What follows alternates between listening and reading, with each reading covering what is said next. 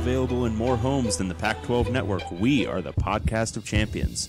They give it back now to the 30. Or down to the 20. All the band is out on the field. I'm David Woods from Bruin Report Online. And here he goes, Myles Jack. And I'm Ryan Abraham from USCFootball.com. Liner gonna try to sneak it ahead. Touchdown, SC. We are the podcast of champions.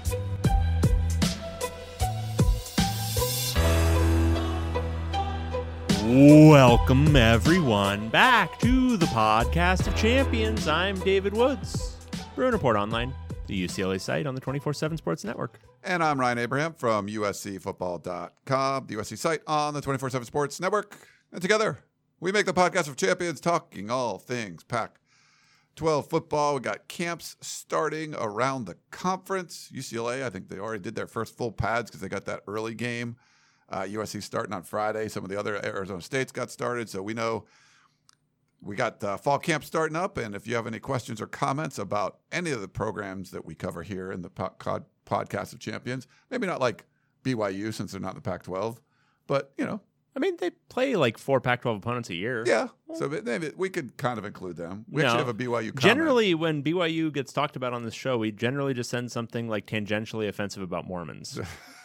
like we don't actually have any information. It's just something that's like you know basically ignorant about Mormons. Yeah, we do have a BYU email today, so or at least one that mentions. Uh, but you know, you're a Washington State fan, you're a Colorado fan. Send us a question. If we, you know, we can't answer, we'll we'll talk to the experts and get it out there for you. But email us back to a podcast at gmail.com. You can also call or text us at 424-532-0678. You can tweet us at Pac-12 Podcast, and the website is pac12podcast.com with all the old episodes. Go over to reddit.com slash r slash podcast of champions to talk with other POC listeners. But most importantly, go to your iPhone, Apple Podcasting app, follow us. You got to follow the podcast of champions. Got to do it. Five star rating, 100%. And then leave a, a funny review. We love those. And I, th- I think we got a few more. We have Uh, three more. I think, uh, j- okay, so last week, we liked the one from, it was his, his name's Tor. He emailed us, Mhm. sending him his uh, jockey gift card, $100 gift card. Pretty, Pretty cool. exciting. Got three more today. Why don't we pick the best one and give I them a gift the card? idea. too? Okay. Yeah. All right, here we go. This is from uh, a five star review, most importantly, from Shrek 2 Now on DVD. Pretty funny. uh, exceptionally mediocre. A show comparable to a small town high school girlfriend. Kind of what you're looking for, but of course, there isn't much to choose from. Keep up the B plus work, fellas. Okay. Strong contender.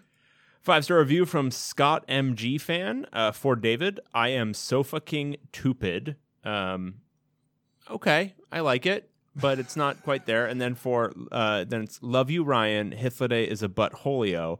P.S. If I win, give gift card to homeless. Okay. Okay. All right. This is from uh, UW Dad Vance, another five star review. Uh, Pac 12 football talk from a couple of guys who cover a couple of Pac 12 teams. If there is a better podcast covering Pac 12 football, I'd challenge you to find it. And if you do, let me know. Nice. Peter in Vancouver. Hmm. What are your thoughts here? All right. So I liked what he was going for with the I am Sofa King Tupid, but I would have needed an S.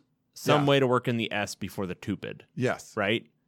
Um, so I think that that eliminates that one for me. Plus, yeah, and I, and I don't know, uh, you know, as far as like donating. This is for we want the, our fans to get these. We can we'll do some well, charity and like work. it's I mean it's it's it's a great gift card. It's a hundred dollars to jockey, but like we're basically giving that to like one guy on the street, you know? Yeah. one person on the street. And you know, we want to spread the love to uh to the listeners. Um For so, sure. Yeah. Anyway.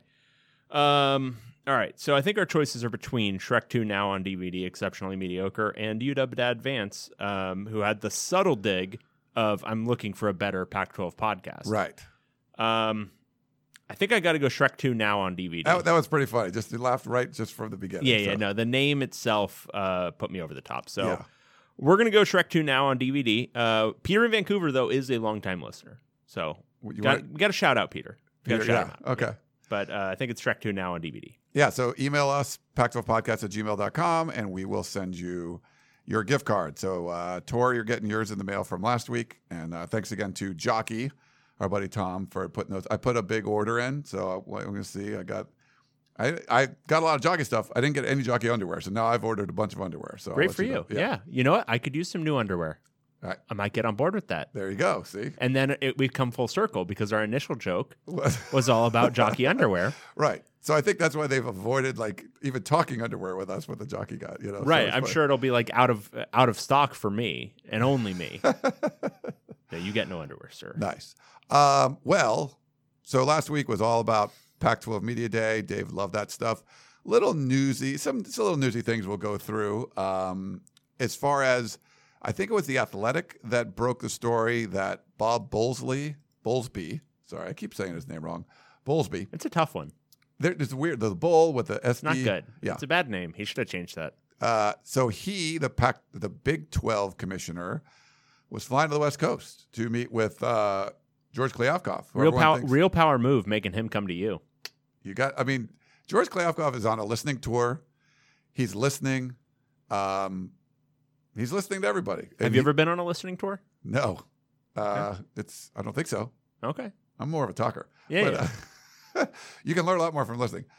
Uh, I I think it's great that he's keeping his DMs open. Basically, he's just like, "Yep, reach out to me."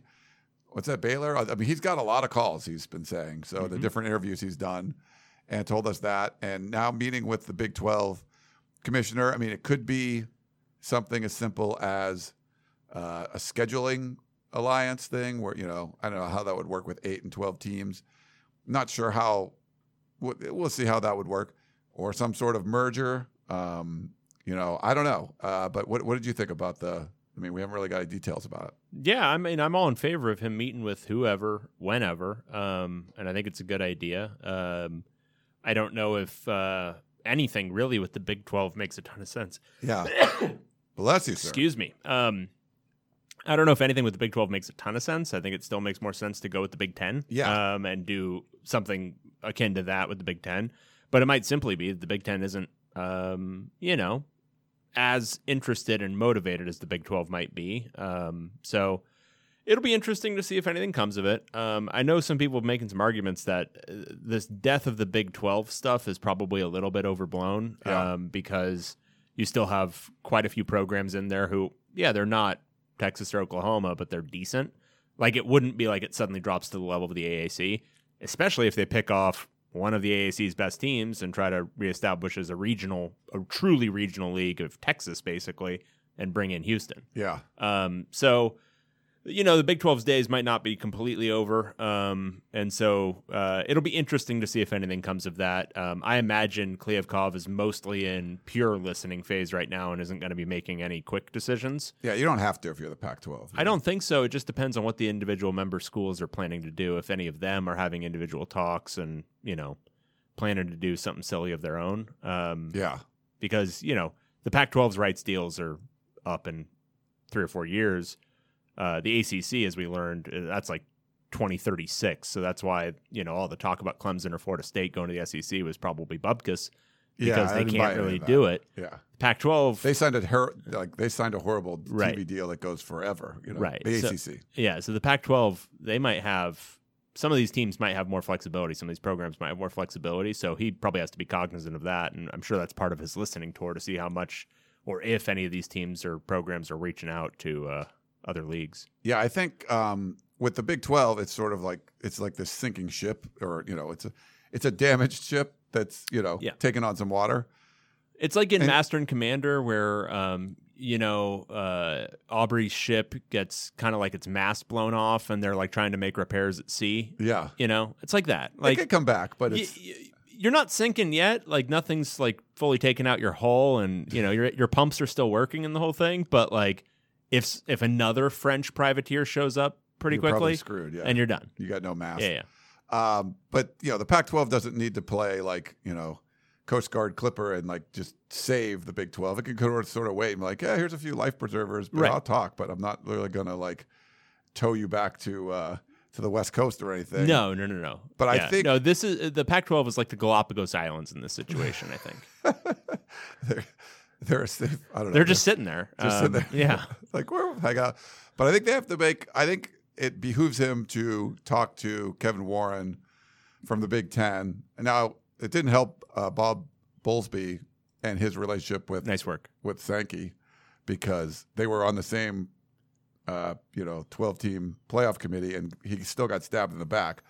Uh, He still got his mask blown off. he still did. Um, Interestingly, by a guy Sankey, you know, but they're not sinking. they're not Yeah, sinking. see? He's tried to sink them. Yeah. Um, you don't want to get shanked by the Big Ten, and you don't have like them come in and take like USC and Oregon and you, whatever. Sure. So keep them, you know, keep them close. And if you can do some sort of alliance, that's great. But and I don't know. I mean, it might help the Pac-12 that the Big Ten does have uh, an inexperienced commissioner that's kind of bungled a bunch of his duties already, right? Like he's not been the best leader there, but they're still super powerful. And if you can align with them, you'd rather do that than uh, the Big 12. But the Big 12, it, it, this is the the fight. Did you hear some of the, the audio from those Texas uh, Senate Oh, hearings? great. Holy Beautiful. cow! Just fucking crushing Texas. Yes. Just crushing them. Like that one, uh, the the state senator who was like, "Yeah, oh, so you want to go lose to Alabama instead of being three and seven against TCU?" And Yeah. the best part was they're, They're two, two and and- seven. they weren't even three and seven; they're two and seven. Yeah, Um, there was just some shots in that one, and uh, you know, the one senator I think talking about, look, if if you were as good as you think you are, you should have made the Big Twelve better. yeah. Um, there's some butthurt senators, I'm sure, from like, oh, where are you? You're like, I'm in Waco. Like, okay, yeah, uh, or that's your district. Um, but yeah, Texas was getting absolutely slayed, and the Big 12 cease and desist order, the ESPN, and there's a Kansas senator, I believe it was, that was calling for an investigation of ESPN for its part behind it. I'm sure ESPN was doing some stuff behind the scenes, but what can you prove? I don't know. Um, there's a yeah. I guess what comes out of this is everyone just assumed, all right, they'll pay. I think it's like 85 million per school to get out Right. of this deal. Um, they'll just pay it. Mm, I don't know, and I, this is this is going to be fought by the Big 12. I think to keep them around as long as possible, and then it's also likely delaying the 12 team playoff thing that seemed inevitable, but Sankey was part of that. Bowlsby was part of that. You know, if you're the Pac-12, you're like, "Ah, I don't know if we, we need to do this right away. So this has had this is having ramifications all across college football, and we don't know. It's just probably going to take a while for all of this to get sorted out. Yeah. ESPN, stop screwing with our sport. They control the bowls. They control. I mean, they control This whole thing is ESPN. I mean, the whole thing. Yeah. I mean, from the 12 team playoff to the um, to the merger of Texas and Oklahoma into the SEC, it's all ESPN. the um the college football regular season is awesome. Like college basketball regular season is terrible, right? It's not terrible. It's just it's rele- irrelevant. the best thing is the tournament. Yeah. And I think it was I think it was the Yahoo guys were talking about this. ESPN's not involved in the NCAA basketball tournament at all. No. If they get if you get your hands on this and there's like some conglomerate, there's like 45 teams or whatever it is, and it's just all those teams playing, the tournament is like pretty much perfect the way it is, right? Like it's Yeah. awesome. If you get rid of the, you know, the Murray State first round upsets and stuff, and it's only, you know, your Ole Miss is playing uh, Virginia, it's like nobody's going to even care about the tournament. Well, anymore. what what do people get excited about in the NCAA tournament? Like, what gets casual people to watch the NCAA tournament? first it's the first two rounds. Yeah. Honestly, like there have been years where I've dipped out when it gets to the Sweet 16, right? And I'm an actual like I'm supposed to cover this, Yeah. and like you know actually care about this, and I'm like ah, it's not as interesting for me anymore. I'm dipping out. Um, that's the uh, that's kind of the way this is going uh, in essentially college football, um, especially if this consolidation of the SEC happens. If they go to nine conference games, which is being talked about, with Or even um, 10. or 10 conference games and you're just you're basically talking about essentially you're talking about a mini NFL. And I don't think I I don't think that's what Joe college football fan is actually interested in. Yeah. Um I think you know there are people who are big NFL fans and big college football fans, but as we were talking about I think last week um I, it's not a perfect circle Venn diagram. I think I mean me, I'm one of them, but like I watch college football. I don't watch the NFL. I don't really care about the NFL and the increased um, professionalization in terms of the like structure of the leagues and the way this whole thing is organized is going to be a turnoff. Um, Hmm. Not for the players. I mean, they should get money, but the rest of it. Um, so Yeah, I think ESPN's role in all of this has been bad. I think they're the reason we we sit here as a Pac-12 podcast just talking about the friggin' playoff all the time because it's what's drilled into everyone. That's the only thing that matters. The only thing that matters. The only thing that matters. And it's just, is that really the college football we all? No, we love Came the, to love? We love the regular season. Yeah. I would just, I mean, if they somehow this creates like you know a, a whole different league, I- if they include the NCAA tournament, that would that would really suck because that's Oh You yeah, would- you, you mean like the it. application of the NCAA tournament to this? Yeah, and in that case, I mean, totally. I mean, that would be awful. But there, it seems like that's where we're going, where it's just going to be like power brokers in the sport. Um, you know, maybe an expanded playoff. It's not going to be 64 teams, but maybe we get a little element of the NCAA tournament in the new college football playoff, where a Boise upsets an Alabama early or something like that. Maybe we get a little of that. It's, I think it's going to be harder, but some of that, you know, you might get some. But yeah, the the way the whole college football landscape is changing. Like there's no question about it. Um, and I think the Pac-12 can wait and kind of see where things go. But um, uh, Dennis Dodd wrote a story. I don't know if you got to see this, but um, we know that it's the power teams that are like you know Texas and Oklahoma. They mattered. The Big 12 didn't. Um, he says the four pieces left on the board that would have like the value of Texas and Oklahoma, Ohio State, Michigan, Notre Dame, and USC. Uh, Ohio State and Michigan aren't. Go- I mean, the Big Ten makes tons of money. I don't think that's happening. Notre Dame's you know locked in with the ACC. That's a long deal. I just I don't see that. So USC can be like the the wild card in all this. And I think if you're George Kliavkoff, you got to do whatever you can to keep your big programs, the Oregons, the USC's, all that together. And then you can probably do something that's, you know, and, and make some good moves with your TV contract. But you're going to have to keep the powers in the in the conference. You know, there's no more parity. He's talked about that. You got to keep the big boys happy. Otherwise, it could upset everything. Yeah, agreed. Um, all right. Uh, there was also the NCAA COVID news stuff. So basically, I don't have all of it in front of me, but if you're vaccinated, like you're not going to get tested. You know, if you only if you have symptoms would you have to get tested, and you're fine. If if you're not vaccinated, there's like testing, there's like quarantine, there's all kinds of stuff going on. So it's a lot of incentives to be vaccinated if you're a player. And for the Pac for the Pac-12, I think for the most part, teams have done a, a good job with vaccinations. Yeah, and uh, uh, just um, uh, building off of that, look, that might not even be like entirely true. That if you're vaccinated, you're like totally good to go in the whole thing. What I like about it from a messaging standpoint, though, is it actually incentivizes people to get vaccinated. Yes. What I'm hating about everything I'm reading about like Delta and Delta Plus and Lambda is like, look, yeah, those might be more dangerous things that um, potentially escape vaccination at a higher rate. But you know what? It's still better to be vaccinated. Yeah. So it might not be completely honest messaging, but still message that if you get vaccinated, it's going to drastically improve your access to fine. things. Yeah. Yeah. Like I, I still don't understand. We're getting like these two messages at once. One is this what the NCAA is doing, which I think is the proper messaging.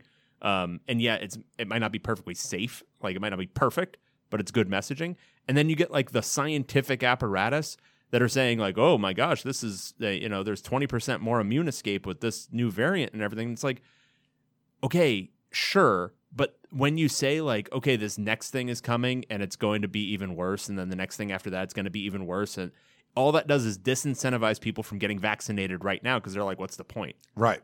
And oh, so- the vaccine. He got sick. He is vaccinated. I I don't need to get vaccinated. Yeah, and they keep they keep um, using statistics really poorly because like okay, they're like oh there was 150,000 cases of people with vaccines who got um, COVID. I'm like okay, that's right now. I think 70 percent of the population has had at least one shot. So you're saying of the like number of cases over the last X number of days, only 150,000. It worked out to like 0.3 percent of the total cases, and it's like what what are we doing here? Why are we making this out to be a much bigger Right. deal than it is? Um, and it's just uh, there's so much bad messaging on this. yeah. Just get your vaccines. Get your vaccines, and life goes eh, more or less back to normal. You might have to wear a mask in public places. Don't be an asshole. Do it. That's it. Yeah, I think uh, Arizona's almost 100%. I think they were like 115 out of 118 or something. Yeah, and UCLA said they were 98%. Oh, wow. Um, okay. Yeah. Um, yeah, no, I think most of the schools besides Washington State are actually at like a meaningfully close to 100% percentage. Yeah. So good stuff there. Um, if you Pac-12 is doing well in the Olympics, I think would uh, as far as medals They're go. fourth overall, I think, behind uh, the U.S., China. I thought it was and- third. U.S. China. Maybe I thought Russia was, or uh, sorry, the Republic, Russian- Russian, Russian Olympic Committee or whatever the hell. Um, It's up there. I, um, I tried to watch the men's basketball thing the other night. It made me mad. Like, so I my cousin comes over and she's like, "Oh, I want to watch stuff." Like, we downloaded the NBC app, so I put an app on my TV, whatever sports app. I'm like, okay, it was kind of clunky, but we got to see some stuff, specific stuff. And then, oh, I want to watch the men. Okay, it's on Peacock. Okay, so I download Peacock. And it's like, nope, it's premium on Peacock. You have to pay. I'm like, no, I'm not. I'm like not doing this. Like, you've made this way too hard to watch. Like, I, yeah. So Yeah. I, have you watched a lot of Olympics or not really? No. Or- yeah. No, I don't. I, I'm. I've eh, once I stopped being like a small child, I stopped watching the Olympics. No. I just don't care. Um, you know, it's like uh, I used to like watching gymnastics, like especially when they would do the stuff like the rings or like Oh, that's tough. yeah, just that kind of stuff. But the I don't know, like my dad was sitting there watching like the equestrian stuff, Oh God. like just people riding horses and jumping over stuff, and I'm like, what are we doing here? yeah. I watched a bunch of volleyball. I'll do that, but I, you know, I wanted to watch the men's basketball team, but then it was like, nope, I'm not. But why? Eh, Do you? just- I Really? mean, like see Kevin Durant dunk on some Euro. It's kind of fun, you know. Like no, but it's watching them lose to like Australia and stuff. Yeah, no, that's that's fun. But just to see, they were losing in that game to Spain, I think, early. But um, all right, yeah. So the whole Peacock thing. But anyway, Notre Dame, their opener against Toledo is going to be on Peacock. So you're like, if you want to be, so they're going to try to do that and get you to be a subscriber. Um, if you're a Notre Dame fan, you got to get. I love that you included that note because you were just so anti Peacock right now. You're just like, no, I'm done with this. I'm gonna blast them. There's blast. Well, I mean, I guess you got to do it. You're a network, but man, I, I mean, put the only thing that people want to watch on that. Like, okay, whatever. Pretty dope. I've just been hard. Like, I don't like the way it's packaged and like, it's you know they. I know I get they spend a billion dollars on it, but I want to see stuff live. You know, and they're just they're more interested in well, we have this go in prime time and just you know stuff that happened like 24 hours ago. They're showing. I was like, oh, whatever. Um, and then uh, I don't think this was a. So I think it's still um, Adam Brenneman, uh, who the tight end coach for Arizona State. He was put on paid administrative leave, but they promoted Justin Wood, who was a support staff guy, to the tight ends coach for now. Uh, so he worked with Zak Hill, the offensive coordinator, as a quality coach when he was at Boise State, and uh, was also Georgia Georgia Southern and Cal Poly. That Doug Haller tweeted that one out, but I, I think he's still just temporary leave. But I'm, you know, we're kind of still waiting to hear what happens at Arizona State. mm-hmm. But for right now, that's where we're going with it. Um, that was like um, that was like a two summers ago level note to me, like that one. really that wasn't a good note. Eh, I could have done without it. Sorry, yeah, Like know. low level assistant coaches moving around. Well, it's it's a big scandal Yeah, or a but potential just, big yeah, scandal, eh, and he's the only coach that's been I mean, I get it. involved in it so far. But I, I, I get it. um, but I, I mean, obviously, if something happens to Look, I'm just critiquing the note. Antonio Pierce, or can I say, blame it on the intern that didn't put it in there? Or Yeah, me? yeah, yeah. That was just you. I mean, if it's Antonio Pierce, Antonio Pierce, Herm Edwards, that rises to the level of a note to me. okay, But like, what's going on with the tight end coach? This is like getting into all that stuff with who was the like USC coach who kept getting talked about when uh, Reggie Bush was doing the thing. What was? Todd McNair or what? yeah, no. Todd McNair. Like, I don't, I don't care Yeah. about Todd McNair. You guys talk about Todd McNair all the time. No, we don't need that. Um, USC did get a guy arrested, Yeah, Uh, that's Bru- a note. Bru now that's a note. Bru McCoy, former um, five star, doing some uh, uh, allegedly Alleged- doing doing some not so good stuff. serious charges that was dealing with like a domestic. Domestic violence. Yeah. yeah. Um, uh, there's really something awful. that had bodily harm. So he's been temporarily suspended. Uh, USC lost some really good receivers last year. Uh, Tyler Vaughns to the NFL, uh, Amon-Ra St. Brown. Uh, we saw Drake London at Pac 12 Media Day. He's an absolute stud, former basketball player. Mhm. Bru McCoy was going to be like the number two guy, most likely. So um, that's uh, not going to help this USC offense. No, Um, I would. I mean, uh, certainly sounds very bad. And if there is literally any veracity to that, I think his USC career is probably done, and potentially his college career. My guess would be well, I mean, he's not, he is essentially, he's not going to play this year. Right. my guess, if I had to bet on anything, he's not going to play at USC again. Even if Yeah. like charges are dropped. They're serious enough that. Um, so Yeah. we'll see. We haven't heard much more on that. Our Keely Eure broke the story.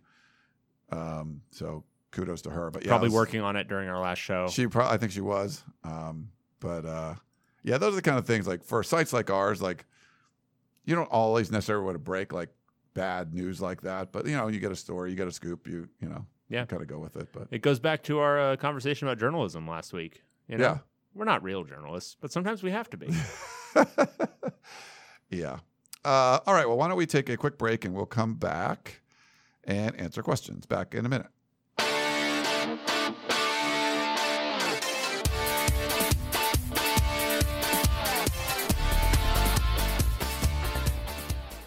This episode is brought to you by Progressive Insurance. Whether you love true crime or comedy, celebrity interviews or news, you call the shots on what's in your podcast queue. And guess what? Now you can call them on your auto insurance too with the Name Your Price tool from Progressive. It works just the way it sounds. You tell Progressive how much you want to pay for car insurance, and they'll show you coverage options that fit your budget. Get your quote today at progressive.com to join the over 28 million drivers who trust Progressive. Progressive Casualty Insurance Company and Affiliates. Price and coverage match limited by state law. Okay, picture this. It's Friday afternoon when a thought hits you. I can spend another weekend doing the same old whatever, or I can hop into my all new Hyundai Santa Fe and hit the road.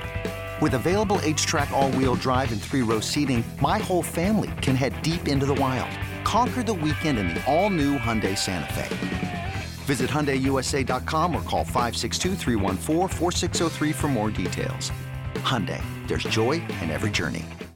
All right, we're back here on the podcast of champions. I think the first email is the Pac-12 football tournament um, from Jason. If you want to do that, but I also got uh, a DM uh, on the site on USCFootball.com from uh, JRUSC, and he asked a question, so I can read that one if you would like. I'd love it if you did. Yeah. He says, Hi, Ryan. Sorry if this is not the best place to submit questions for the podcast, but with conference realignment being a big issue now, I was wondering if you and Dave could share the sentiment and plans from the different programs around the league. I'm a USC fan, and I think our fan base sees incredible potential for our program, even if we have little faith in our leadership to get it right.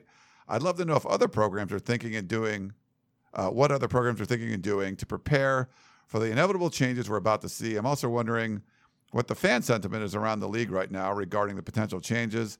I think there are also a lot of people who normally trash USC, but would have to beg us to stay.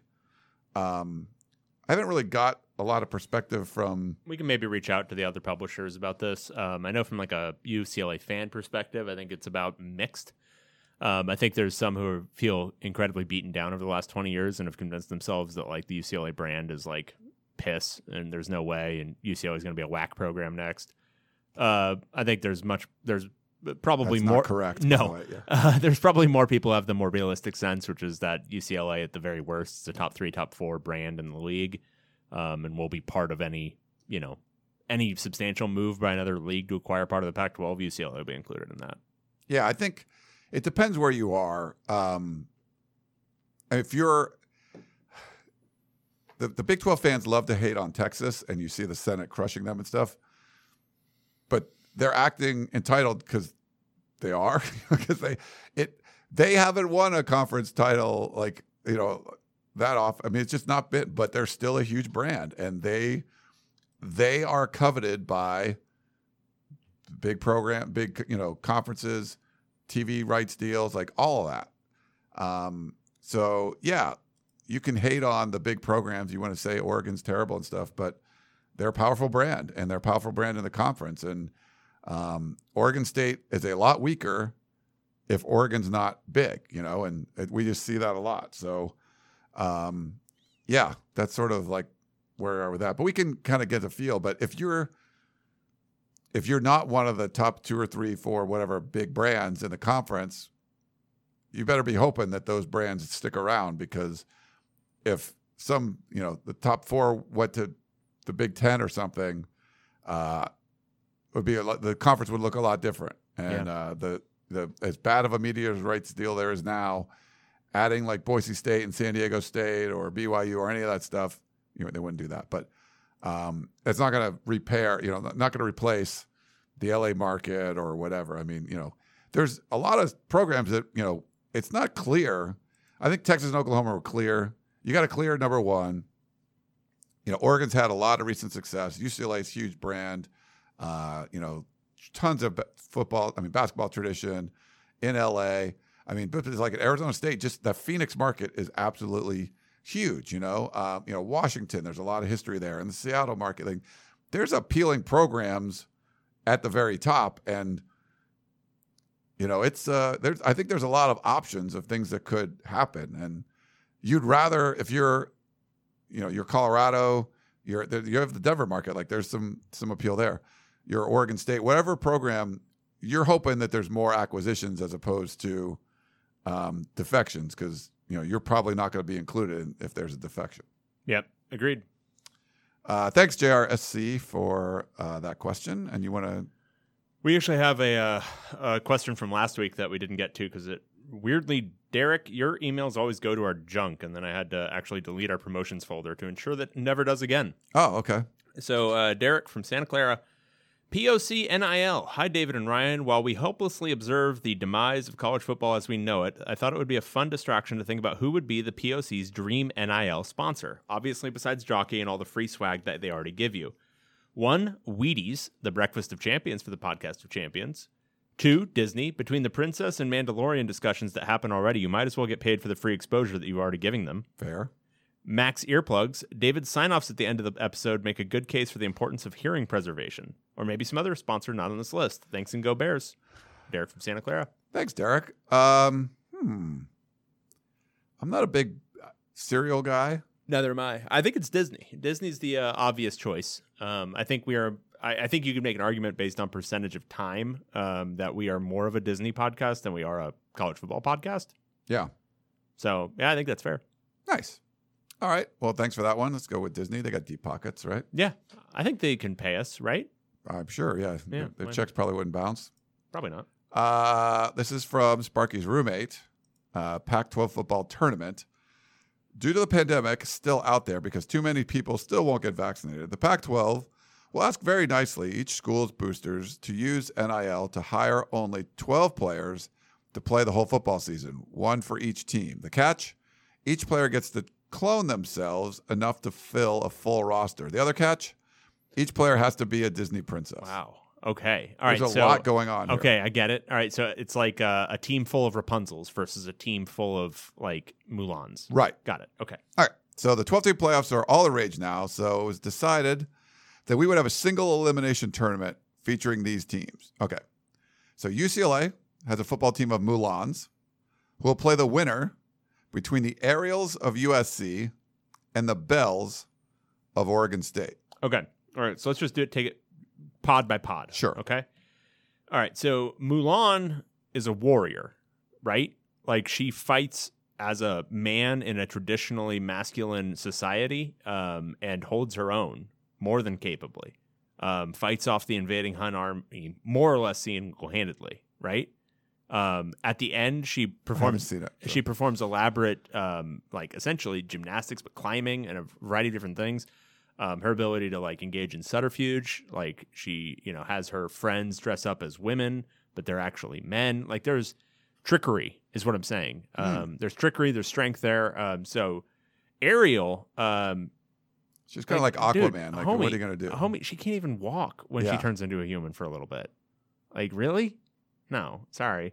And then Belle, um, she just reads a lot. Like that's her superpower.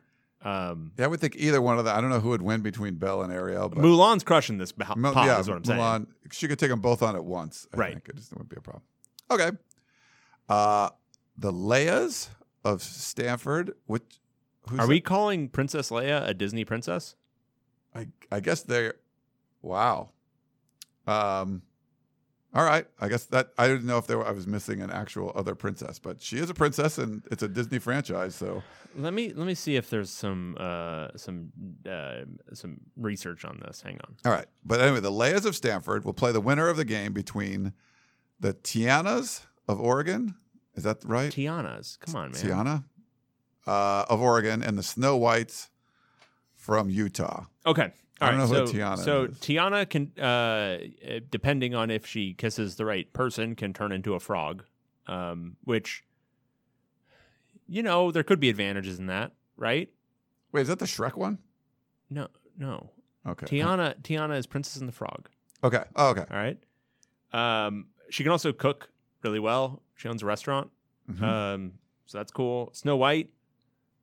Uh, she seems pretty fragile. Does she bring with her like? Does each Snow White among the eleven who are playing? Do they each have seven helpers who are small? I could. I think they. I think they come with dwarfs. Yeah, yeah. So we're That's talking. That's actually a team. That's actually a team of uh, of of uh, eighty eight. Yeah. actually. So, you know, I could get talked into that. So, all right. So Leia can use the Force, obviously, but she's untrained, She's an untrained user of the Force. right? Um, and when she she's got that and laser is it pistol, young though. Leia or is it old Leia? Old Leia could actually use it, sort of, but like only to prevent her own death in the middle of like icy space. Hmm. For like a period of time, and then float back to her ship. She was pretty good with the little blaster that she had too. Yeah.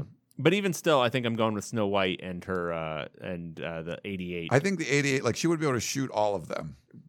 You think you think she would? No, she wouldn't. No, She- yeah, I don't. so- I don't think she's that trigger happy, and also I don't think her control of the force is enough to deal with that. So I'll go with the Snow Whites from Utah. So I'm, I'm with you there. Washington chooses it's Elsa's, so that's the Frozen one, right? Mm-hmm. To play the winner between Washington State's Rapunzel's and Colorado's Cinderella's. Okay, all right. So um, Elsa obviously has the power of winter, right? She can create ice and snow, and she crushes uh, both of these people. Yeah, she can create a snowman. Like she can create a living, breathing, like thing Hmm. that has a personality, carries over to multiple movies. Now, here's the question: Would her power for the ice and snow be negated by Washington State and Colorado? Right? Oh, They're used to that. Sort of the Bane thing, where like you have merely adopted the ice and snow. I was born in it, molded by it. I mean, Rapunzel couldn't get out of a the tower. But Rapunzel has incredibly long hair and can make everyone around her super youthful just by singing to them. oh, I didn't know that. That's an actual power. Yeah, dude. Wow. Yeah. So I think Elsa's still the too. She's too powerful. In this. then we also got Cinderella, who uh, transforms into a princess with like a weird pumpkin cart. She does have a fairy godmother, Right. Who like will like, to, like- listen to like- her wishes and stuff. but doesn't really like violence. Yeah, it's Elsa's- Elsa. It's Elsa, but I think it's closer than you think. Okay. All right, we'll go with Elsa in this round. And then finally, Cal's Anna's. Anna's Anna's. Which one's Anna's? Elsa's sister. Oh, she's not powerful though, right? Or is it? I mean, she sings well. Oh, okay. She's got a plucky attitude. So her Annas will play in a football game against the winner of the game between Arizona State's Jasmines and Arizona's Auroras. All right, so Ariz- Aurora's big thing in her movie is being asleep, right? I don't know which one that was. That's Sleeping Beauty. oh, oh, okay. Yeah, yeah. So can't go with that, right? No, she's yeah. Uh. Jasmine doesn't really do a whole lot. Um, she her big thing is like escaping from the palace and not really being like down to be royal. She Um, could do. She looks like she could parkour it up a little bit. Like maybe. Um, Anna's got like um a plucky attitude. Um. And uh, you know devotion to her sister, uh, but I, I don't think that does anything. So if I'm going with, I, if I have to pick one, clearly the weakest pod, but I'm going with Jasmine. okay, let's say Jasmine upsets uh, Anna. Um, All right, so then it is uh, the Mulans versus the uh, let's just say Mulans versus the Snow Whites. yeah, So Mulan, armed with a already sword, did take on a whole army, right? armed with a sword, and exactly, she was able to defeat the entire Hun army with no help. Imagine ten other Mulans. Yeah, and I think Leia would have taken out some of the dwarves. Like in the right? first no, the round. dwarves are not feeling great after after getting blasted. Um, all right, so uh, the Mulans beat uh, uh, the uh, Snow Whites from Utah, and then the question is whether, um, like, whether Elsa even takes a scratch against the Arizona State Jasmines. Probably not. I think Yeah. I think we have an Elsa Mulan. So it's uh, Elsa versus Mulan. So this is the question of somebody with actual magical powers. But here's another note and another interesting wrinkle with Mulan that I think needs to be factored into the equation is that she does have a friendly dragon who's small, breathes a little bit of fire, voiced by Eddie Murphy. oh, Um, is that enough to it's like the Donkey scales? from Shrek, like same kind of thing. Yeah, I think it's Eddie Murphy, isn't it? Uh, dragon, Mulan, Eddie. Well, a little bit of Yes, fire, against Elsa's ice. So maybe that Negates a little bit of that. maybe, but Elsa like she's really got magical powers. Yeah, like I think Mulan would give her a run, but I think Elsa's. I think ultimately it's Elsa. Yeah. Elsa wins. All right. Yep. Thanks, Jason, for that one. Great question, Jason. Yeah. Okay. Next up, we have from Antonio. Uh, I may be wrong, but hmm, I actually don't know what this is referencing. Oh, okay. So this was, um, okay. Well, real quick, Tor wrote in huge staff rim job, so he just thanked us for. Um, Yeah, it was an internal message that we don't Oh. need to share externally. sorry. Okay. Ryan. Antonio's okay. So this was. So I may be wrong, but his first three suggestions involved BYU being led into the Pac-12. His fourth involved Utah being the only Pac-12 team not getting into mega conference. We may have a cougar on our hands and not the oh, Washington. Oh yeah, State it was the guy who was proposing all the different options. So he proposed a lot of different options, but it was BYU, and like three of them were like, why would BYU be involved in this? So our buddy Antonio is basically outing our emailer, and I forget who As a- it was as a BYUer, as a BYUer, Yeah. saying that what's going on there, and didn't include Utah in any of them. So right? thank you, Antonio, for that. All right, we've got Hythloday. I'm gonna Google his. So this is a um, so first, I'll read it for everyone. Thesmophoriazusae. I believe it's a some kind of play that's uh, dealing with female. Um, crap, I, th- I googled this before. Uh, like it's similar to like what Mulan was doing, like females in a male-dominated.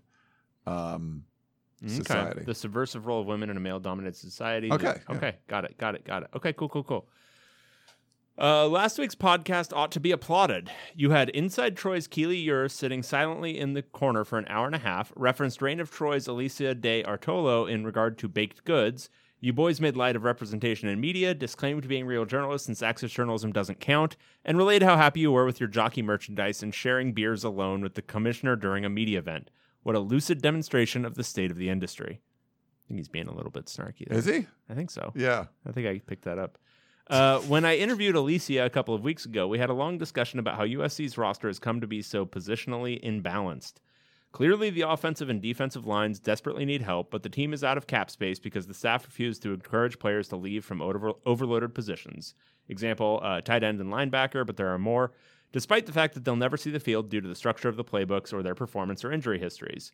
Alicia said that she believes Clay Helton is a good guy, but just too nice, among other problems for this job, and isn't as hard nosed about processing players out as more successful programs are, which is one of the reasons why the 2020 class was so small. What do you think of those theories? First, that USC's roster is imbalanced in this way, and second, that it's because of Helton's character as opposed to other more practical issues. Uh, they're not. Yeah, I don't think they're. Um, st- I mean, they're not pushing players out of the program that they probably should. I mean, they talk about a balance. They do have a lot of offensive linemen. I mean, there's like 19 scholarship offensive linemen, but I, I probably like seven, or eight of them could play. You know, so at least that way we've seen. Um, yeah, I mean, I I wouldn't say as far as Clay Helton issues go, that's not like one of the biggest ones. Like he doesn't run off enough players. Um, it's really just been about, you know, they were put themselves in the spot because of poor poor recruiting at USC is, should be a crime. Like that's not, you know, that that should never happen. And he's had a couple classes that were just poor, and they had a lot of part time or no time recruiters on stuff. They have a lot better recruiters now, and they're doing a lot better. But there was a couple years there, and that's sort of why you're seeing this stuff on the roster. But he's just not. I mean, he is a very nice guy. He's someone that you know you would if you met him, you're like, this is a nice guy. I want to root for him. But he just hasn't shown. I think it can be a pretty cutthroat business, and he just hasn't shown the ability to be able to do that. And so, yeah, that this would be one of the problems I would say Hythloday, but he's got a lot of other ones. He's just, he's just not like this alpha head coach. You know, you don't have to be Nick Saban, you don't have to be like Bill Belichick, but you got to be up there. And I think he's just more of a, a guy that's happy to be there because he was promoted to a job that he shouldn't have got. So he's more about, hey, I'm happy that I'm here, as opposed to this is my job and I'm going to do, you know, do what do everything in my power to get this team to win. Right. Uh, that's what I would say. But thanks, Hitler. Uh, John Abrea. Uh, he wrote into uh, the Audible, by the way. John's cheating on us, on us a little. What the hell? Yeah. You know, Does he think that's okay? I don't. I don't know. Maybe But- we shouldn't read his email right now. No, we. Should, I mean, he's he's good, but he's you know he likes he likes podcasts. But John, you should know we gave it some thought to not read your email. Yeah. Pac 12 Big Ten merger. Hi, Ryan and Dave. It's clear everyone is thinking about the potential Pac 12 Big Ten merger scenarios in the wrong way.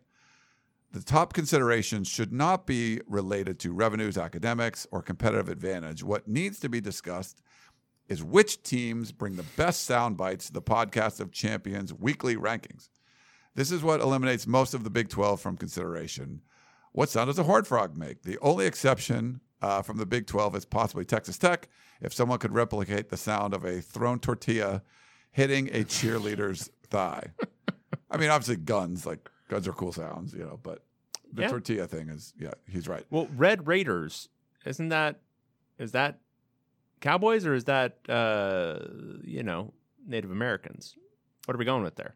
Uh, I thought they were like cowboy people, no? Are they? I don't know. Maybe I'm wrong. I've, What is the Red Raider? let's see. The power of Google is at your fingertips. Yeah, I want to know all about the uh what is the meaning of this? Okay. Its new nickname because of their all red uniforms and rigorous coast to coast schedule. Okay, so it's not racist. I thought it Okay. was. Oh, all right. Uh, but I think they would have some guns. But it, I mean, without a doubt, the Big Ten brings the best sound bites. Badgers, Wolverines, Gophers, Boilermakers would be like a like a boiler exploding or something. Like yeah, is that like a train whistle? no, I mean, it would just be like a Just like boom, just like an explosion. that would be awesome. Uh, various large cat-like animals, and of course, the sound of a nut cracking. That'd be the Buckeyes. Mhm. Based on this criteria, which teams from the Pac-12, Big Ten, and Big 12 would you put together to create your super conference of champions? I was relieved to hear you would continue to host the podcast of champions no matter what happens. Thanks for all you do and all you don't do, John and Brea. All right, so Big Ten teams currently. You've got Indiana, which is a Hoosier. No. No, Uh, Maryland, which is a Terrapin. What the hell is a Terrapin? that's a turtle, and so no. no. Uh, Wolverines, Michigan. Yeah, Wolverines I'll- up there. I'm in there. Uh, Michigan State Spartans. You could it could be very This- similar this- to the USC. No, no, no. You quote 300. You Oh. know, like this is Sparta. Just have that soundbite going Oh, I over like and over that. again. Okay, That's yeah. not bad. Uh, Buckeyes. I kind of like the idea of a nut cracking. Yeah, that would, that would be all right. It'd be unique. Yeah. Nittany Lion. No. I mean, we have a lot of. Yeah, but Nittany's stupid. What's Nittany? It's a type of. I don't know. yeah, but you don't want Penn State around Okay, so they're out. do, doing their weird stuff. Um, Too many cat things anyway. Scarlet Knights. Eh, Yeah, I'm not into that. Uh, the Fighting Illini, which is that It's gets kind of into our Ute thing. yeah, so we could have like a. We, you know, like- we don't need more of that. we, yeah, we already got Utah bow and arrow. thing, Yeah. yeah. We're already getting problematic enough. Um, Hawkeyes. I think that could be so cool. Like we don't really have like a cool bird sound, do we? Yeah, but is that what a Hawkeye is? What's a Hawkeye? I think it's a like a. Are we just talking about hawks with eyes? There's I guess there's blind hawks. Uh, I don't know. I don't know, man. Uh, Golden Gophers. I'm into that. Could quote Caddyshack. Yeah. Oh yeah, that would be Corn husking. That could make actually a really good soundbite. with a s- like a yeah yeah. yeah. husking some corn. Uh, Wildcats, we already have one. We don't need another. Boilermakers, I'm into that. But Boilermakers, it's not boiler explosion. It's like it should be like metal clanging with like a hammer. I'm Oh, making a boiler. an- a boiler. Yeah. Yeah. My buddy sells them. or it could be like just boiling water. Mm, That could be, you know, that'd be unique. yeah. And then Badgers, sure. Those are all pretty good ones. Yeah, that's Um, not bad. What are your favorites from the Pac-12? Um, uh, Sun Devil, it's really It's cool. pretty awesome. Yeah. Uh, the Ducks, I'm into that. The Quacks are good. Cougars and Huskies, with uh, Beaver, I like the Ute one. Beaver. Don't we do the um The timber thing. the Hold on. timber? It's uh. Let me find it. Oregon State Beavers. Oh, the chainsaw. thing. Chainsaw. And then Stanford is the tree falling. Yeah. Stanford Cardinal. I, like- get, I like both those. I like the Utah Utes. Yeah. This is a cool one. Um. Yeah. Yeah. Do you like the laser eye Baird from UCLA? UCLA Bruins. You don't really get the laser eyes in it, unfortunately. There needs to be like a laser overlay. Uh, that's true. Um, you like the sword USC Trojans. Unsheathing your sword. Kind of lame, actually. All right. Uh, the Washington State Cougars. The meow is way better. Washington State Cougars. Arizona State Sun Devils. I think that, that one That's the actual best one. Yeah. All right. nice. All right. Next we have Eric. Two questions. Hi guys, a couple of questions. With the recent COVID resurgence, do you think there will be any effects on the college football season? Do you think there should be?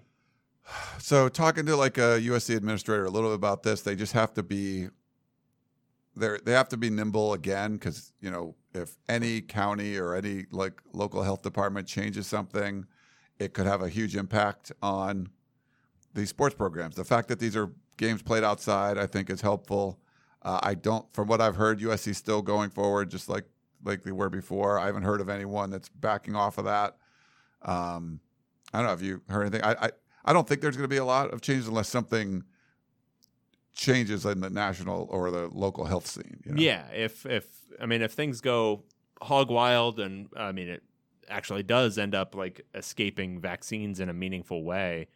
But as we were talking about, most of these teams um, are vaccinated, um, and most of the restrictions that were in place um, in terms of quarantining that did derail games last year are. I, I, I- don't think they're going to apply to the vaccinated players, so I can't see this having huge and meaningful impacts on canceling games and that sort of thing. Um, I think the question is whether they're going to move forward or stop with the idea of moving forward with the idea of having full stadiums. I think that's maybe the thing that could be, depending on the locality, whether they change that.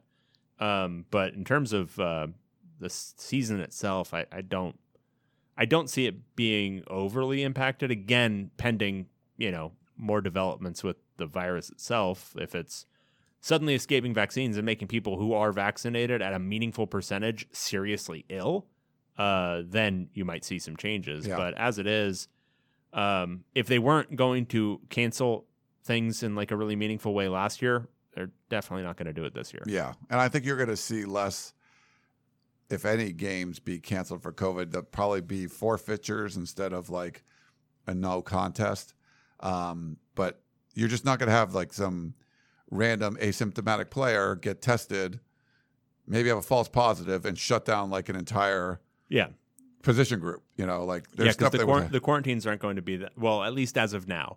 Right. Again, if if things change with the virus and suddenly, um, you know, it's found that uh, potentially serious illness, even if you are vaccinated and all that other stuff. I mean, I'm sure there's a bunch of different factors that could play into it, um, but I, I don't see it now. Whether it should be, I mean, I'm still of the opinion that we are eight to twelve weeks of a lockdown away from not having to worry about this forever. But eh, doesn't seem like there's any interest in that, so we're just going to keep going forward. I have no interest in that. To be fair, okay.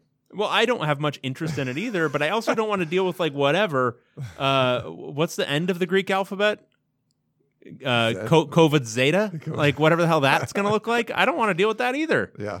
Um, all right, so with the move of Texas and Oklahoma to the SEC and further reshuffling in the cards, it looks like the Pac-12 schools who should be most worried about being left without a major conference are Washington State and Oregon State. Are there any other schools you think should be prepared to be left in the Mountain West, and if so, which schools and why?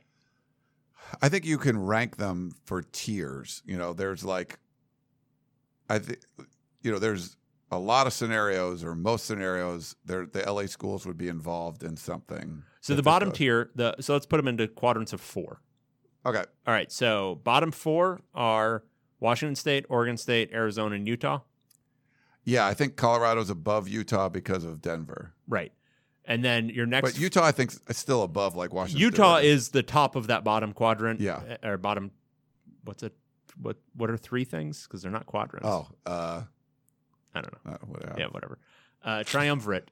Triumvirate. um, and then uh, in that second one, you've got uh, Colorado, uh, ASU, uh, Cal, and Stanford. Yeah, but it's funny because it, and all of them could see time in the top Yeah. tier. Well, it depends on the of, like, priorities. Th- those are the ones for whom it depends on the priorities of the acquiring league because just being a Bay Area. the the TV markets, the Yeah. Bay Area TV market and the Phoenix TV market are big.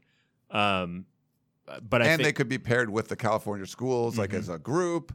there could be, you know, but Phoenix is a big market, you Yeah. know. Um, And then the top four are Washington, Oregon, USC, and UCLA. yeah, I would say that's uh, that's fair. And so the lower you go down, The more likely is that you're left off. yeah. So you're most worried if you're in the bottom one. Um, I think the top eight, there's a lot of scenarios that all those schools could be involved. You know. Yeah. Um,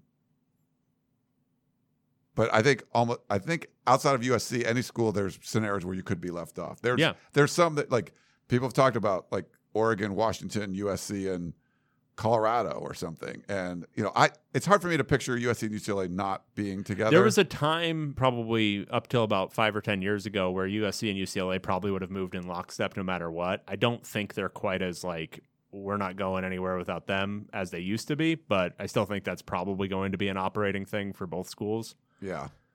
If you remember back, it's like Dan Weber reminded me of this. 1978, I think it was, when the Arizona schools were added. Um, I believe it was Stanford's president came in the last minute and was like, "Yeah, we don't want this to happen." And USC and UCLA teamed up and said, "Fine, we'll leave." And then Stanford had to acquiesce, and then the Arizona schools were added. Yeah. Um, it's probably the last time that those LA schools like threw their weight around or whatever. Yeah. Um, but that you know, we'll we'll see. But there's there's a lot of scenarios. You'd rather obviously be in that top tier. Um, but man, there's uh yeah. So if you're in the bottom tier, you're hoping that everyone stays together and there's a schedule alliance or some sort of alliance, uh, or you know potentially even a merger. The interesting thing is going to be see Dave going forward if if they if super conferences are formed, like will teams start to get dropped? Will they'll be like, you know, we don't need these teams that are at you know would would be in that bottom bottom tier in some aspect of it. I mean that I don't know. I mean if we're I don't know if we're going to get there. Like was the SEC going to be like, you know, Vanderbilt, you win baseball national championships, but we got to get rid of you. You know, I don't Yeah. know. It's going to be interesting. All right, Brave New World. This is uh, Pac 12 desirables. Uh, we're just talking about that. Although I often find myself disagreeing with one of you during the podcast, usually David, after last week's discussion about which Pac 12 teams were viewed as most valuable in a conference realignment scenario, I found myself screaming at my speakers in disgust with most of what both of you said. I do agree USC would be the overwhelming number one target by another conference looking to raid the Pac 12. However, the dismissal of Oregon as a clear number two is just wrong, and using the size of quote media market is outdated thinking. The Big Ten grabbed Rutgers and Maryland during the latest realignment frenzy due to the size of the media markets, which allowed the Big, Tw- Big Ten network to be bundled and sold to every cable customer in their footprints. of the Big Ten made money regardless of the number of fans who actually turned in to view Rutgers getting blown out every week. With cable cutting increasing, the number of cable subscribers in an area is becoming meaningless in these conference realignment what if scenarios. This is about the number of eyeballs a team can draw, not the size of the geographic media market. Uh, in 2020, Oregon had three of the top four viewed games in the Pac 12 and the top five most watched in 2019. Uh, I would have included more years to see how far back Oregon's viewership dominance went, but could not find anything breaking it out by games. It seems if a conference was going to plunder the Pac 12, USC and Oregon would be on the top of their list without a doubt. So please admit you're both wrong so we can all move on with important things like Ryan's man crush on uh, Kliavkoff. Kalashnikov. So, citation not found on uh, the uh, uh, number of cable subscribers becoming meaningless. That's not. That's not true. That's not true. And eyeballs And are not you- the you, most important. You you you argued. Okay, the Big Ten grabbed Rutgers and Maryland. What was that? Not even a decade ago, yeah. right? And the reason they did that is because it expanded their footprint and they didn't care how many eyeballs. And then you use that somehow as your argument for why Oregon makes sense, which is the exact opposite argument. So that's confusing for me. And it's based entirely on this idea that's false that media markets don't matter anymore, which is, again, not to belabor the point, false. Um, so yeah, it's nice that Oregon gets uh, the reason we're talking about Oregon as even in the top four, which the media market says it absolutely should not be, is because it's good right now and it's been good for 10, 15 years and it's shown elements of being a lasting brand. But The, reality is that it doesn't have that media market, and that actually is a significant factor. And so it is a significant factor in them potentially being left off of a list if it's a very small list of just USC. Um, but they're in that top group. But no, I, I don't think they're the clear number two. Yeah, I, I mean it just depends, but um, Matt, it's it's about the brand. It's not like we have the best fans or we have like that doesn't matter. Like you know, it's you know TCU's beat Texas seven out of the last nine years. Yep. Doesn't I mean, Iowa State has become a top ten team. It doesn't matter. Like it's like there's just things that don't matter. Oregon's made the brand significantly better. Nike's helped with that. That's the reason why they're up there in that tier. If this was 10 years ago, it wouldn't be the same thing. But I don't think you can say it's a clear number two because there are, I mean, I think Dave's right. There's more scenarios where if you're picking and choosing programs from the Pac 12, I think there's more scenarios that Oregon gets left out than UCLA. But just, I mean, having the be in the Los Angeles aspect of it, uh, yeah, I mean, I, who knows? It depends on what would happen and how many teams would get you know pick. But you know, Oregon, Oregon's certainly up there, but I don't think it's a clear number two. You know, so Yeah, yeah, I don't think so either. So, um, but they would be in the top tier, just like we talked yeah, about I mean, the it's previous just one. you know, it- All right, it's certainly not worth screaming at your speakers about. you want to know? You want to do Paul's? I would love to do Paul's. This is a coaching parody from Paul Webfoot. Hello, champions. I have a hypothetical si- uh, situation for you to ponder. But first, a joke. Another Seven Dwarfs reference. Wow. Uh, the seven dwarfs were marching through the forest when they fell in a deep, dark ravine. Snow White, who was following behind, peered over the edge of the gorge and asked if they were okay. From the depths of the dark hole, a voice called out, Jimmy Lake will make the Huskies a CFB championship contender. Snow White thought to herself, well, at least Dopey survived. Love it. Uh, Now on to the business at hand. If we cloned Mario Cristobal 11 times and each clone became the head coach of a Pac 12 school, which team wins the conference title in five years? Does that math change if we give them all Clay Heltons or Nick Rolovich's? Could Chip Kelly win at UCLA if he only had to outcoach himself? Thanks for everything you do, except the parts I don't like. Thanks, Paul. We have a lot of cloning going on in this episode too. Okay, so Mario Cristobal is the head coach at every Pac-12 school. Correct. Uh, am I wrong? It's just USC wins. Like, Yes. is that I don't see a scenario wrong? actually where USC doesn't win this. right? Because basically, we're saying all other things being equal, basically. The head coaches are all the same. Right. And so, who would be the coaches who would least take advantage of USC's market position? Probably Chip Kelly. Right? Yeah, or Clay Helton. Or yeah. Clay Helton. um, who else? Karl Dorrell? yeah, maybe. And I'm just basing that off of his recruiting at UCLA. Um, it's probably Clay Helton and Chip Kelly, right? I would think. Yeah. So only in those two scenarios does USC not win the league. but I don't think Clay Helton or Chip Kelly would be able to take advantage of Clay Helton or Chip Kelly at USC. Yeah. So who would the other team that would like? Would an Oregon win, or would like? I don't know. And the answer is just USC. yeah. It's a weird question, Paul. I don't T- know. tough one. Maybe. Yeah. Maybe we're not thinking about that right. Uh, this is me, right? Oh, it sure is. The Capitalist Guide to Pac 12 Expansion. This looks long. Uh, because it is. Gents, there will be a bunch of folks who will trot out various versions of expansion plans that include the Pac 12 picking up four teams from the festering corpse that is the Big 12. But the fact remains that none of them will raise the, bo- the payout to current Pac 12 teams. I agree with that. So any sort of red state pod being added to the socialist and egalitarian Pac 12 in the uh, conventional sense is DOA. All right? Dead on arrival. Yes. Uh, however, I've got a proposal that might suit their Darwinian capitalist ideas. Let's offer a lifeboat to four teams. For argument's sake, let's say Oregon State, I'm sorry, Oklahoma State, Texas Tech, Kansas, and Iowa State. However, that admission to the Conference of Champions comes with a catch. We'll guarantee them 1 million per year more than whatever the AAC's average TV payout is, currently around 7.5 million per team per year or is estimated to be with some reanimated version of the Big 12. The Athletic recently estimated they'd be looking at 12 million or so.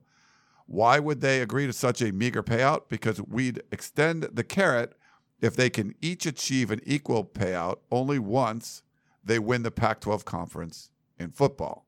So he's saying You're going to be in the AAC, get a shitty payout. Incentivizing them to perform. We'll give you a million more than that, and then you get an equal share if you win the conference.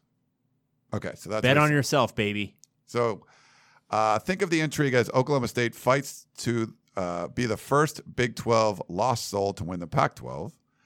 Uh, these are bullets he's putting up there. Watch the Castaways gamble to invest money in coaches and facilities their budget can't afford just to give them a shot at a piece of what will likely be the third most lucrative Tier 1 deer after the Big 10 and SEC. Think of how much of a bargain it'll be to add a blue blood in basketball, Kansas, with almost no risk that they'll ever be able to recreate their improbable 2007 Orange Bowl run. That, by the way, also didn't include a conference championship. Imagine the camaraderie between longtime historical West Coast foes as everyone uh, roots for established Pac 12 teams over an upstart Texas Tech team in the championship game. Oh, and think of the conspiracy theories when teams will be knocked out of contention by will likely be the result of the type of standard Pac 12 officiating incompetence we all know and quote love, but will instead be attributed to dirty backroom dealings trying to deprive Iowa State that sweet, sweet Pac 12 Cougar Gold cheddar. Whoa. Sure, they'll complain about not being extended the same rights as the privileged 12, but we'll just respond to them in the same way they normally would to someone facing entrenched social inequities. We'll simply ask them to pull themselves up by their bootstraps. I got that's period. Okay. Will will the the 16 pack be the best football conference? No. Would I love to see the drama unfold? Oh hell yes. Go dogs. Mont Lake Blake. What, what I love about it is that it puts into the text what was always subtext about these schools' relationship with the Big 12 and Texas. Like, no, you truly are dog shit. We're going to treat you like dog shit, and you have to perform for us like a show dog. Um, so I love it. It's it's sort of a dance monkey dance type situation. Um, uh, obviously never going to happen, Yeah. but pretty fun and pretty cool. Yeah, I would. I mean, there could be a scenario where, I I mean, I think uh, when Rutgers and Maryland joined the Big Ten, they got less. Yeah, It was. It took time. They weren't incentivized to like. yeah. It was like a vesting period, right? It could be. It could be something like that, where like, hey, you're going to start off at a lower tier, but move your way up as the years pass. Um, but add the, you could add the incentive that. But if you win the conference, you become a full share member. You know, like you will be a full share in five years. But if you win in year three, you're instantly a full share, something like that. Like that could be interesting. It could be. Hit a lot of uh, A lot of big, thoughts. big words in there. Yeah. Yeah, I know. You handled it well. Oh, thanks. That was just that was a long one. I Sometimes respect your, your eyes start to glaze over after reading. Yeah, for a while. yeah. No, it's not good. Do you know what I mean? Yeah, this screen is like it's also like I'm like off angle a little bit, and so the text sometimes I don't know, man. Yeah. It's not great. All right, this is from uh That's a long one, too. This is from Hugh Janus, Jenny Talia, Dick Gazinia, and Hugh Direction. All right. Uh, hi boys, it's your old pal, old pal Hugh Janus back from self-imposed hiatus. It's been a while since I checked in with you two, so I thought with the season just around the corner, I should ask a few questions for your mediocre podcast. I convened a roundtable discussion with my friends Jenny Talia, uh, Dick Gozinia, and Hugh G. Rection, and we came up with the following questions. One, will Dave Woods get over his obvious dislike for Chip Kelly and the direction of the UCLA program if UCLA wins eight or more games this season? Um, probably not. Yeah. What would it take? 10? Ten. So ten win season. 10, I'll get over it. What about just beating LSU? Nope. Really? No. I've seen that story before with other coaches at UCLA. I saw I saw Rick Neuheisel have a dramatic win over Tennessee. What happened to him? Uh, fifty to nothing. Yeah, ran out of gloves. uh, I saw Karl Dorrell win some big non-conference games. What happened to him? Hmm. Ended up in Colorado. He is. Yeah, he's head coach there. Yeah, rising up. Um, saw Jim Mora, you know, crush some non-cons. You know, beat the hell out of Nebraska. What happened there? Yeah. Yeah. I mean, I, th- I think the thing is, if you beat LSU and LSU actually ends up being like a decent team, I mean, that's a big wi- like. If LSU's like ends up being good, Don't do this to me. Don't do what I do to Clay Helton to me. All right, I don't like it. I, I'm not. Literally, I'm not talking crap. I'm saying for the conference, that's a potential big one. Like, That's a different whole thing. Like, Yeah, yeah, I'm for not- the I'm conference, not, who like, cares? Yeah, yeah, sure. pumping up uh, Chip Kelly. I think that's a winnable early game, and we saw LSU sort of win some big games last year, even when they were crap. If they come all the way to the West Coast and UCLA is able to get a win, Okay, so, It's good for the conference because they can they'll beat a bunch of teams in the SEC, and that'll like it's always the other way around that like Oregon lost to some team that is mediocre in the SEC, you know Auburn or whatever. Um, LSU will beat some good teams in the SEC, and if UCLA has that win, it's it helps the conference, you know. Yeah, that's great. Um, for my purposes of this question, um, I, you know, it's sort of like the you know the photography thing. I'll, I'll I'll know it when I see it. You know, whether it's it's it's gotten to the point where I'm Okay. enjoying it. Um, but uh, yeah, no, it's got to be something legitimate. It can't just be like, oh, they went six and six and looked a little bit better than last year. Like it's fourth year, Chip Kelly. Like you're not paying it for marginal improvement year over year. Okay, Like win something, dude. all right. Uh, two, if you were Pac 12 commissioner for a day, what is the single most important thing you would spend your day trying to do? Hmm. For one day, I mean, right now, some of the big problems you can't really fix until. I mean, you could work on TV deals and whatever. I I'd mean, fire every single referee. I was gonna say like probably the officiating, like go there. Yeah, that's something that's uh, you can work on. And the I, I feel like George Kliavkoff didn't quite understand how bad it was. He let Merton Hanks like handle that question at Pac-12 Media Day, and he said, uh, "What what what was the term he used? I forget. It was like a misnomer." hmm Um, I think Kliavkoff has like addressed many many of the Pac-12's warts uh, and you know, acknowledged them. I don't think he quite knew the extent of Pac-12 refereeing has been. So yeah, I think he could focus on that a little bit. Yep, absolutely. Uh, in our opinion, David Shaw is a crap coach and lived off Jim Harbaugh's coattails for a few years of for a few years of success, after Harbaugh left. Now that Stanford looks to be cratering, we can see what a lousy coach Shaw really is. Agree or disagree? Stanford catering is probably pretty good. Oh, cratering. Cratering. But catering there, like if the I'm press sure box, it's delicious. great food in yeah, the press box It's there. really good. Uh, I I would disagree that he lived off Harbaugh's coattails. He he had that going for quite a while after Harbaugh left. I think he had it going, and then I think he suddenly stopped having it going. Excuse me. Yeah. I don't think it was just coattails. You don't get you get a year or two, like you get the Helfrich is what we'll call it. You Yeah. don't you don't get four or five years uh, living on somebody's coattails. I think it just he kind of lost the thread a little bit. Yeah, they're just there's they're doing some different things now, and um, he's he's sort of like too big to fail. Like they're never going to get rid of him, right? Like Well, I'll I- see how big they fail this year. uh, we're both thinking that they're going to fail fairly big. They're so gonna be we'll pretty bad. see. All right, uh, four. Does a camel's butthole tighten in a sandstorm? Um, I don't know. You know, my experience with camels' buttholes is uh, Minimal. limited. um, and it, in a situation that involves a sandstorm, even more so, Mm. right? Um, so I think a sandstorm, camels would probably just get low to the ground. So I don't know if the butthole would have to like. Would well, they it lie depends. down? Like so, uh, thinking about horses, which are the cousin of the camel, right? In situations where they are preventing to, per, they're preparing to expend a lot of energy, right? They generally poop, right? They, Oh, they drop some poop. Like if you're at the bottom of a of a mountain trail and it's immediately going to be an incline, you'll often see the, the the horses have pooped at the bottom of it Hmm. because they're getting ready to expend some energy.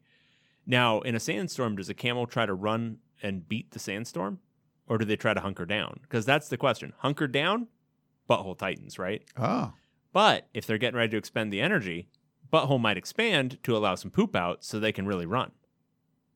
Thoughts, comments, concerns? yeah, that that makes sense to me. Never thought of it that way. So right. yeah, one of our better questions, I would say. Yeah, very good. Maybe not. Okay. Five, can you rank the Power Five conferences from top to bottom in terms of how much cheating you think goes on in each? Sure. All right. SEC, SEC number one, SEC ACC number two. uh, ACC number two, hmm uh, and then Big Twelve number three, and then Big Ten and Pac twelve Probably, yeah, combined somewhere in there. yeah, Yeah. I think that makes sense. Yeah. And thanks all as always for your thought provoking, intelligent, and almost worth listening to podcast. Love Hugh Janus, Jenny Talia, Dick Gozinia, huge erection. P.S. Here's a bonus question if you have time. With Arizona, will Arizona State's entire scumbag cheating coaching staff be gone by the end of 2021? It is a good question. I just don't know. Um, They didn't. They didn't. Uh, they didn't make any immediate things, so I think it's going to be entirely dependent on the success of their season.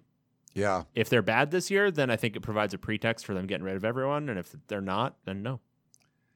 But I don't even think you get rid of everyone if they're bad. Like I think it has to like allegations would have to, you know, they have to f- have some findings with the NCAA and like show cause penalties and all that kind of stuff. But I don't know. I think I think it would be not by the end of 2021, but the shoe's going to drop at some point, and I think there's going to be significant changes to it. The staff. Uh, PPS Ryan's rim job comment a few weeks ago is probably the single greatest highlight of all the shows you've ever done. Keep up the great work, Ryan. Of course. Thanks, Hugh. Thank you, Jetty. Hugh. Dick and Hugh again. Yeah, There's two Hughes. a lot of Hughes. Yeah, maybe like come up with a different one that's not a second Hugh. How can he change his friend's name? I think he could. You think he has that kind of control, that Yeah. power and control? I'm pretty sure he does. All right. Uh, thank you guys, and uh, yeah, good stuff. Great stuff. We had a good one. Like, glad we got. Finest stuff, top tier stuff, best stuff we've ever produced. We need to do like our preseason picks and everything, right? Like we haven't done anything. We didn't do any. I've already got mine ready. Oh, you do? Yeah, Yeah, I haven't done that yet. ready to go. I've picked game by game what I think is going to happen. Wow. All right, I guess I should do that. Yeah, don't even usually, usually you might do that before you pick who's going to win the league. You idiot. Yeah. Well, you know, Honestly, I just haven't a lot of time. just don't do your job. No, that's definitely Slacker. not the case. Okay. Uh, thanks all for the questions and uh, thanks for the reviews. We appreciate that. We got another uh, Chucky gift card. I hope that we sent out next week when we get we hear back from them. So thanks for all that. Thanks for. I heard Chucky gift card, and I'm like, a gift card to like buy the Chucky movies. Ooh, no, I said I hope, I hope I said jockey. Maybe not. I hope it was Chucky. it was like yeah, we go back. I can change it to Chucky just in case. Yeah, yeah. Uh, Maybe we should get in touch with them, and they should change their name to Chucky. jockey to Chucky. Yeah, Chuck E. Cheese. yeah. We're just saying words now. Chuck E. Cheese. We've reached the point of our day where we're just nonsensically saying words to each other. Wh- where's Chuck E. Cheese pizza rank for you? Pretty poor.